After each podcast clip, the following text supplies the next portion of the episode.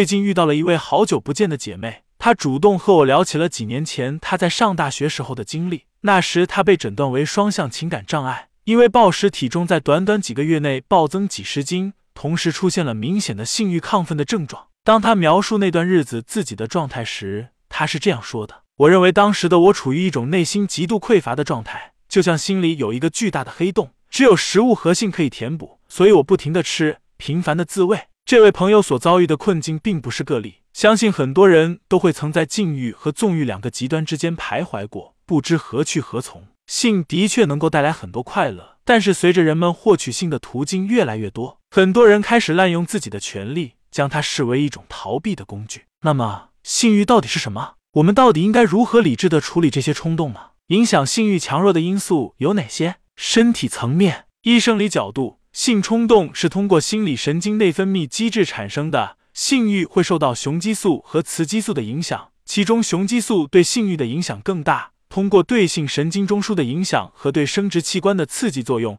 激发人的性欲，提高性的兴奋。二、社会方面，广告、社交媒体中含有性暗示的内容会刺激一个人的性欲。三、心理健康，双向情感障碍、抑郁症等精神障碍常常与性欲亢进存在关联。精神层面。性是心灵的产物，就因为它是心灵的产物，所以它必须寻求满足，否则就会出现挫败。性是身体之间的碰撞，但同时更属于精神方面的范畴。我们渴望在性爱过程中忘掉自我，也渴望和他人实现真正的亲密。也许你内在感觉非常孤独、抑郁、匮乏，就像一片冰原，短暂的失去了太阳，所以你希望和另外一个人进行链接，希望有一个人，他愿意倾听、安抚、拥抱你。和你站在一起，可是你放眼望去找不到爱，或者不知道如何去爱，所以慢慢地性变成了一种手段，一种可以无限靠近爱，却终会与其失之交臂的方式来得到短暂的满足。当对性的需求成为了一种逃避，用来躲避外界的寒冬、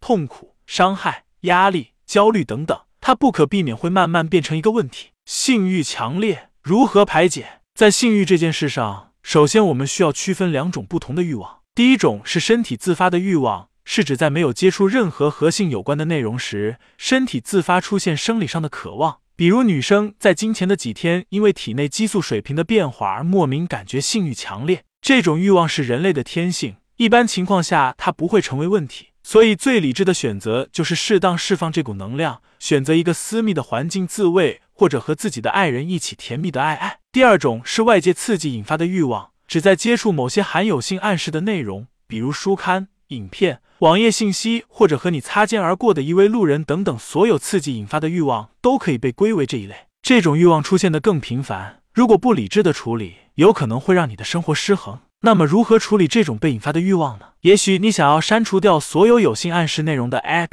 网页、视频或其他资料，将自己的注意力全部转移到运动、学习、散步或者其他娱乐活动上。这在某种程度上能够起到一定的效果，但是会造成一种内在的冲突和挣扎，而注定不会起到持久的真正的效果。一个有效的方法是在面对任何含有性暗示的内容时，觉察自己的念头。也许在诱惑面前，你会感受到一种冲动，脑海中会出现某些画面。没关系，像一个旁观者一样静静的看着这一切，让自己置身事外，让自己在任何时刻都拥有做出选择的机会。否则。我们就如同一个被喂养者，失去了决定什么对我有益以及我想要什么的权利。最关键的一点是，不要无意识的接受，不要无意识的接受，不要无意识的接受。想象一下，你是一个去商场购物的顾客，媒介、网络、书籍等是推销员，性暗示的内容是商品，身心健康是你要支付的金钱。你会不加拣选，照单全收推销员推销给你的所有商品吗？应该不会吧。当你能够觉察自己的思想的时候。就会发现，欲望不会像洪水猛兽一样不可阻挡，而你将对自己和自己的生活更有掌控感。